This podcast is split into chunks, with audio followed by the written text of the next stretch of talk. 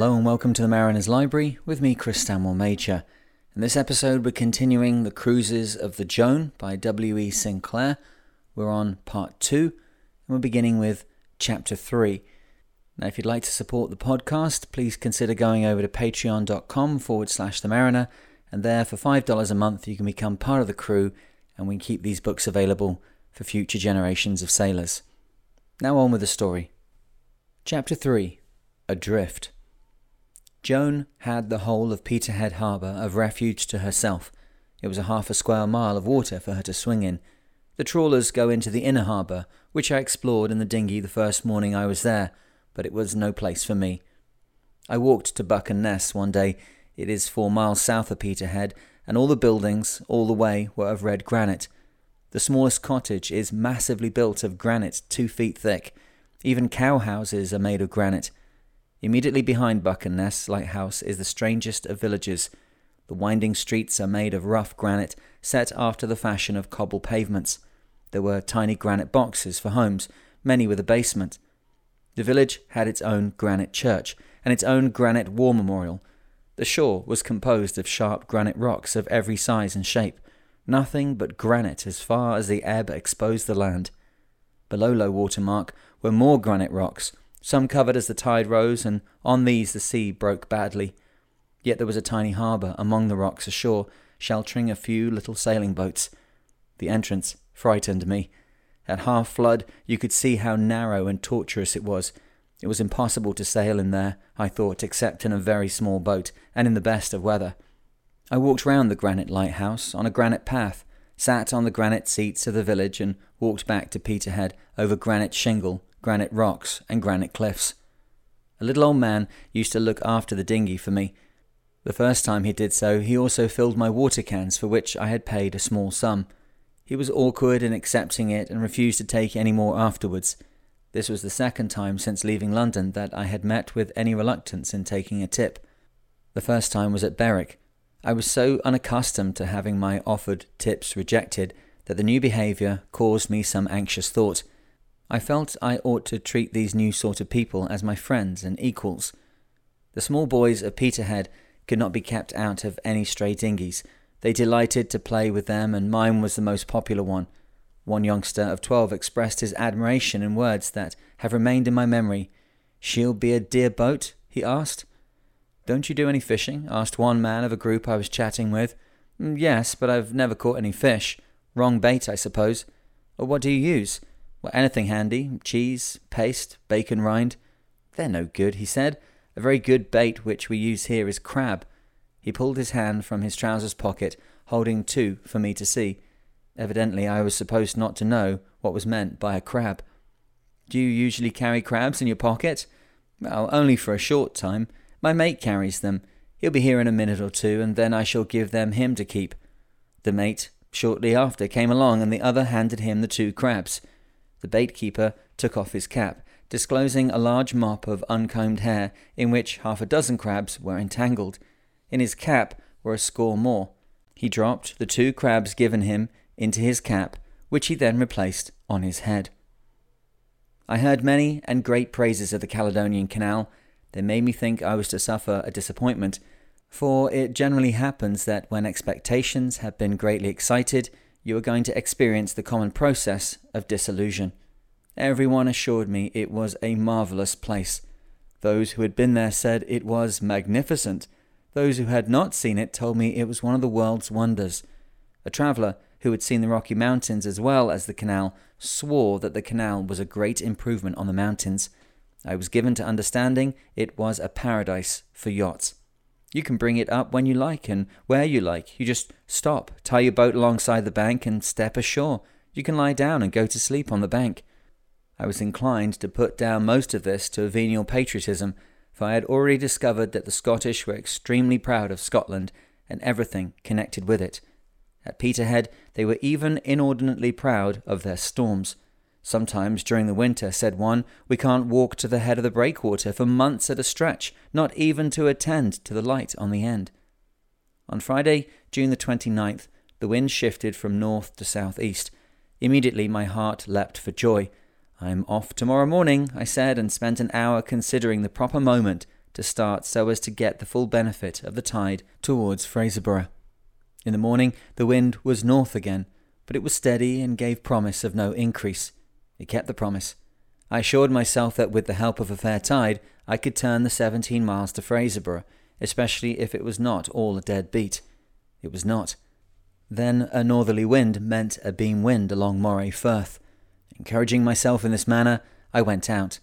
Thirty eight hours later, I slowly sailed past Fraserburgh and Kinnaird's Head. During those hours, I had turned and drifted and hove to, pulled down the sails to get a little sleep, laboured with the sweep to get within anchoring distance of the shore, watched Peterhead, Rattray Head, Fraserburgh, and Kinnaird's Head till I almost hated the sight of them Neither one way nor the other would the wind blow. Once came a gust like a breath of sweet, cool air in a sailorman's lungs. I gulped at it. The Joan flew on for a dozen yards. Then we both sank back into an aimless and airless existence. With the tide in my favour for the fourth time, a little south-easterly air came up. I reached Fraserburgh three hours before the tide had done. But with this wind, the outside anchorage was exposed, and I wanted to keep out of the harbour. Thinking that I should be sure to find a suitable anchorage round the corner with the wind offshore, I went past Kinnaird's Head, fixing upon a spot outside Sandhaven for a night's berth. The place was not marked as an anchorage on the chart nor mentioned in the sailing directions, but the depths were reasonable. When I reached the spot, it scared me. Jagged rocks stuck up everywhere. The harbour mouth was enough to shock a well bred boat.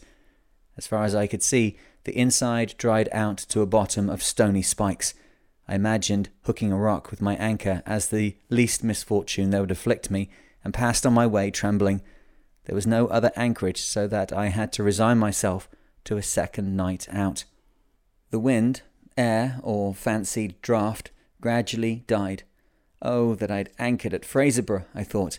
But at midnight there was a sudden change. A strong breeze from the south, a beam wind and an offshore wind, I slipped up the mizzen and soon had all sails drawing hard. The dinghy made its own music, even the little wire towline hummed a merry tune. We passed Troup Head, where, according to the sailing directions, furious gusts come down in offshore winds, breaking the spars of passing vessels with their violence. Joan hurried along with this helpmate of a wind until midday. Joyful hours were these.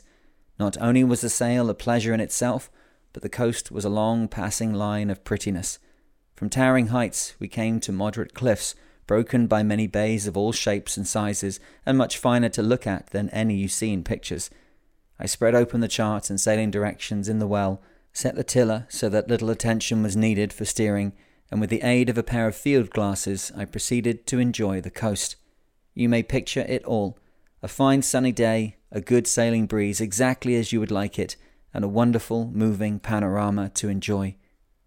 After midday, the drift began again, but I am pleased to say that a good offshore breeze again sprang up in the evening, and I resisted the temptation to continue my journey and make a third successive night of it. Finding an anchorage marked in Spey Bay, I brought up there during Monday night. Next day it was first a beat, then a drift. I was unable to reach a port. My bread and potatoes had been finished, and for the remainder of this passage I fed on boat made dumplings. We drifted on and off until, to finish the weary story, I managed to get the boat into Cromarty Firth to an anchorage at 2 a.m. on Thursday morning.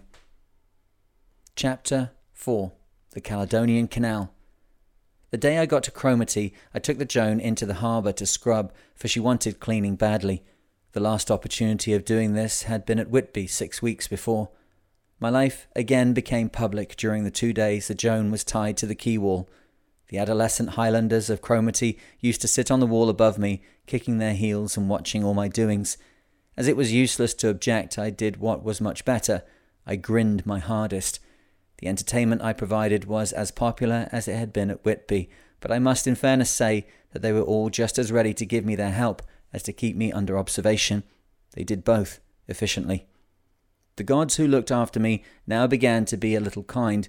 They woke me in time to get out of the harbour when I was inclined to oversleep, and having taken me outside the Firth, they breathed aft just enough to give me a pleasant sail and a successful end to it.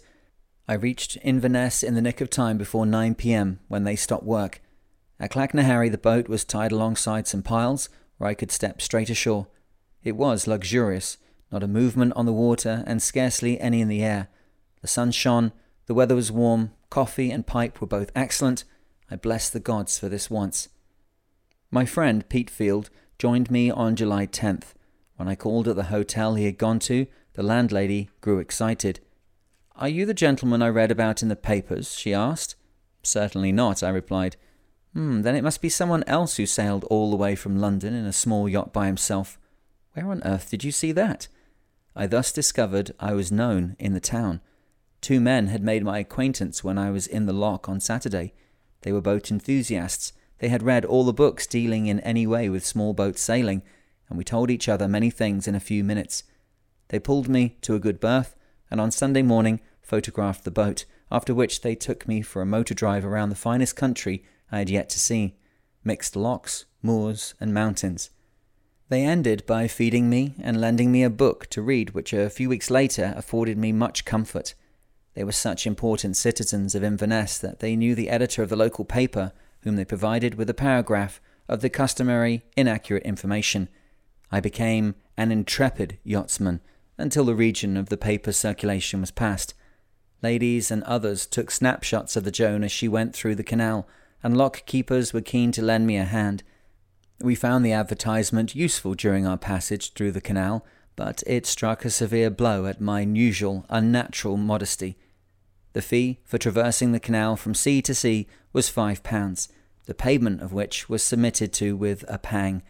It is a minimum charge for the journey, and as there are more than thirty locks and bridges, I suppose it is a fair price. The man who took my money said it was a pity that my boat was not bigger, as it would not have cost me any more. The fees, he admitted, were high, but even with high fees, the canal still did not pay its way, so that it was lucky a government department had charge of it. The scenery alone was worth the money, however. The canal deserved all that had been said to me in its praise. You can collect all the finest hills, mountains, woods, forests, lakes, and rivers, with lawns and moors that you ever admired, play combination puzzles with them. The Caledonian Canal will beat anything you can produce. When you want to bring up, you tie head and stern to poles or bollards or trees or shrubs or flowers. If the wind is off the bank, you float as far as your ropes allow. If it is towards the bank, you float as far as your keel allows. No tide, no current, no waves, no worry, no trouble. The water is fresh and good. You fill the kettle from over the side. I very much fancied a job as lock keeper.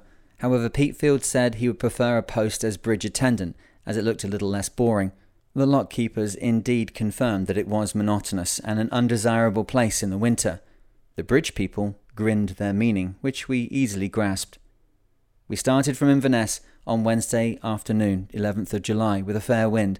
After going through three locks under the interested gaze of the few people who were about, and with the cheerful and active help of the lockman, we had a gentle sail of five miles, passing Dochgarroch Lock, where we tied up for the night. Here we found a couple of open air men living in a tent on the canal bank. During the summer, they cycled to work in Inverness. In winter, they lived in the town. Their tent was a picture of tidy comfort.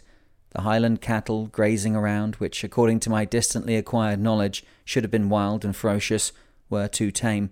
The men had been compelled to put a wire fence round their tent to restrain the animals' love of human society. Next morning, the wind being right ahead, we were obliged to resort to towing. We kept at it for a few hundred yards, after which it lost its amusing interest and we waited for the wind to lull. The canal was too narrow for us to get a start with sailing, though we could generally turn if we once got going. I did not mind the delay. A month's delay would have earned my approval. In the evening, we pulled the boat a bit farther and set sail. The wind was light and still ahead, so that progress was slow. For two miles we turned along a tiny lake and a very narrow channel, and then found ourselves in Loch Ness, a lake 23 miles long and more than a mile wide. We were photographed as we passed the Narrows by an enthusiastic old lady who knew all about us. This was at 9 p.m., when the light was so poor that I am afraid she wasted her time. We anchored at 11 p.m. near the shore, four miles down the loch. On Friday, with a stiff wind behind us, we ran down the loch to Fort Augustus. There was no trouble in keeping the boat on a straight course, nor did the dinghy sheer about as it usually does on this point of sailing. The mate made the observation that we were travelling faster than the waves, but as they were only bits of things, I did not see that it mattered what they did. After going through five locks at Fort Augustus, we sailed another two miles to the next lock. To our surprise, the keeper put us through, although it was past nine o'clock. That's a benefit we receive from being advertised, said I. Don't you believe it, replied the mate. It's because the lock keeper knows that if he doesn't work now, he'll have to put us through at six o'clock in the morning. It means another hour in bed for him. That's a mean view of human nature. Besides, you don't imagine you'd get up at six, do you? No, I don't, and that's why I think the other chap doesn't want to either.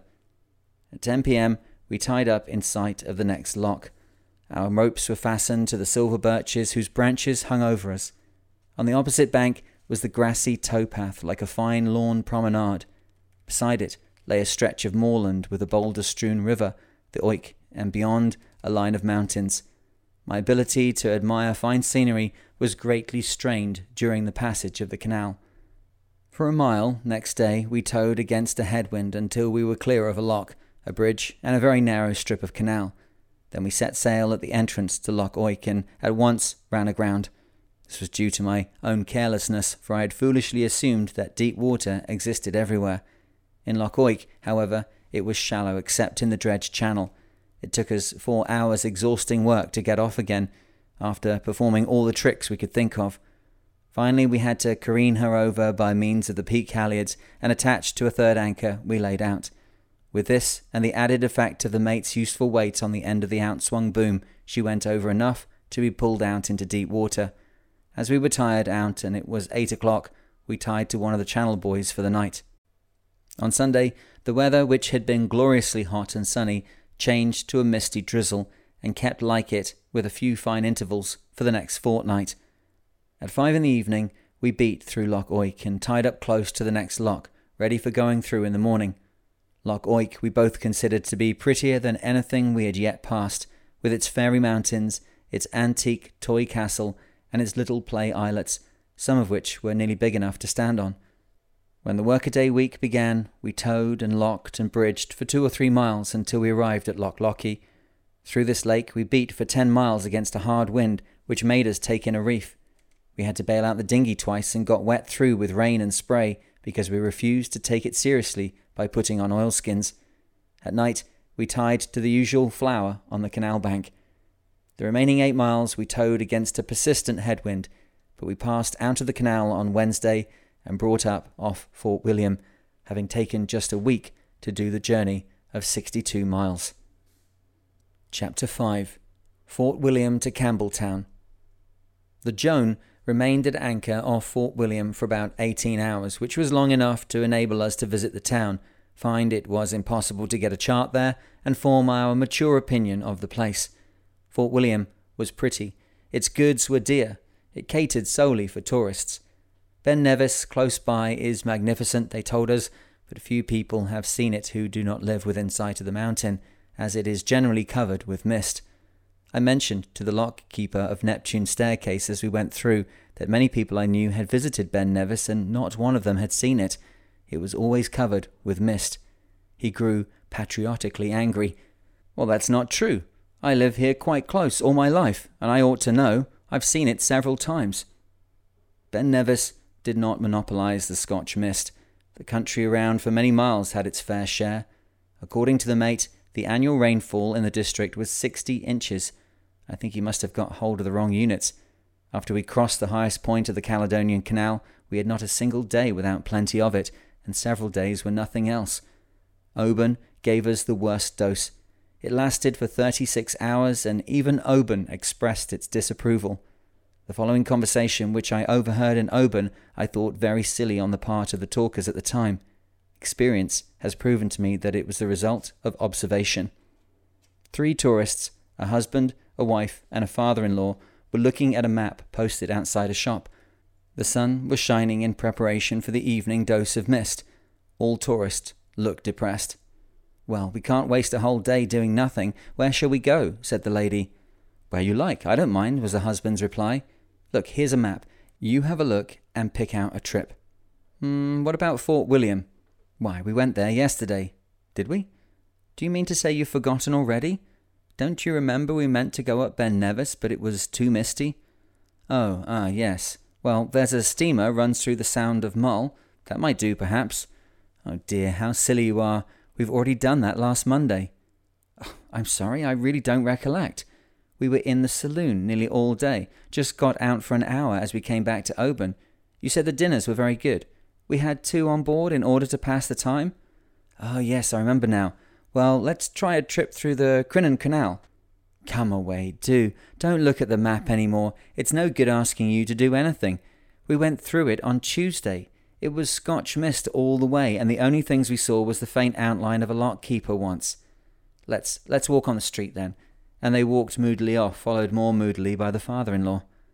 On Thursday, in a pause of the mist, we left Fort William and beat ten miles to the end of Loch Eil, where we anchored for the night under a mountain, a few yards from the shore. In this spot, I first saw the anchor doing its work on the bottom. The water was so clear that every detail could be seen with ease on the floor of the lock at a depth of 18 feet. Next morning, we gave a display of futile beating against the tide in trying to get through the narrow passage leading to Loch Linnhe. Three times we tried, but each time the wind mocked us. The inhabitants and visitors, nearly six, were pleased with our efforts Giving it up at last, we sailed round and round our anchorage and tried to take photographs of the boat while she sailed. After this, the tide allowed us to get on. Beating down the loch with a dropping wind and too much mist was slow work. We had no chart, and all we knew of Oban and its position was that it lay behind an island and that there were several islands. Soon after dark, we rowed the boat into a little bay and anchored in ten fathoms, surrounded by the rocky shores of many islets. At midnight came a breeze, which made us set off again. It was weird sailing at night with mountains each side of you and cliffs you could barely make out in the darkness. After passing the southern end of Lismore Island, the harbour lights of Oban showed us where it lay. I do not think we would have found it so easily by daylight. Entering the harbour at 4 a.m., we picked a convenient spot behind a small fleet of yachts and let go the anchor. It went with a rush for 11 fathoms, after paying out 25 fathoms and finding the boat refused to be brought up, we hauled in the chain and sailed round and round Oban Harbour for three hours trying to find a spot suitable for bringing up. At no place could we find the depth with our poor little lead line. At last, we tied to a big mooring buoy a mile away opposite the town. After a deal of searching, a chart was discovered showing the peninsula of Cantyre. It was the only chart in the town. With its aid, we sailed to the Crinan Canal, finding little difficulty about it. A strong, healthy breeze enabled us to swirl through the many tide rips. Off Sheep Island, the dinghy broke adrift, but we picked it up with almost a flourish and respliced the wire towing line, this time putting it round a metal eye. In the first lock of the Crinan Canal, our headline slipped off the bits in an upward pull. The bowsprit suffered as the boat swung around, and the sluices had to be closed before she could be brought back into position again. At first I thought a new spar was wanted, but on examination we decided to keep the old one. It had some severe trials afterwards and showed no signs of breaking. This year, too, I had discarded bowsprit shrouds because they had been so great a nuisance in anchor work. The Crinan Canal is very narrow and much shallower than the Caledonian. It is beautiful, too, but not to be thought of with the other. On one side you look across a few miles of low-lying meadowland, with mountains beyond. On the other side, the mountain drops steeply down to the canal. Every now and then it widens to a tiny lake with a cottage on the waterside. Our resting place for the night was in front of a small village of a dozen white houses which lined the grassy towpath. Opposite was a steep moor. Just as we were on the point of starting in the morning, we found the boat was aground and could not be pulled off. No fuss was made. The keeper of the lock above opened the gates, thus raising the water six inches, which was sufficient to float us off. For the last three miles of the canal, we had to resume our towing, but this time many little ladies and gentlemen volunteered to pull, to the mate's joy. He carried the slack end of the rope only. We made the temporary acquaintance of a man who had recently taken over an inn and was naturally anxious to run the place for profit. An increase in the takings was, in fact, the desire of the new proprietor. He had observed that another pub in the town was the resort of those inhabitants who spoke Gaelic, Further observation led him to find the reason for this preference. the rival proprietor himself spoke Gaelic. So he made up his mind to learn the language himself, to induce these people to come and drink beer at his place. This is one of the most useful purposes for which a foreign language has ever been learnt, and I am pleased to put it on record. During the year's cruise, I touched at places where, in all, four strange languages were spoken Gaelic, Erse, Manx, and Welsh. I have never heard a single word of any of them spoken. While we sat in a cabin one day at Ardrishaig, Peatfield suddenly raised his hand impressively for silence. Listen, someone is speaking Gaelic, he said. I listened hard, but my hearing is none too sharp, and I had to confess that it sounded to me like any other confused noise. Yes, that's Gaelic, sure enough, he went on.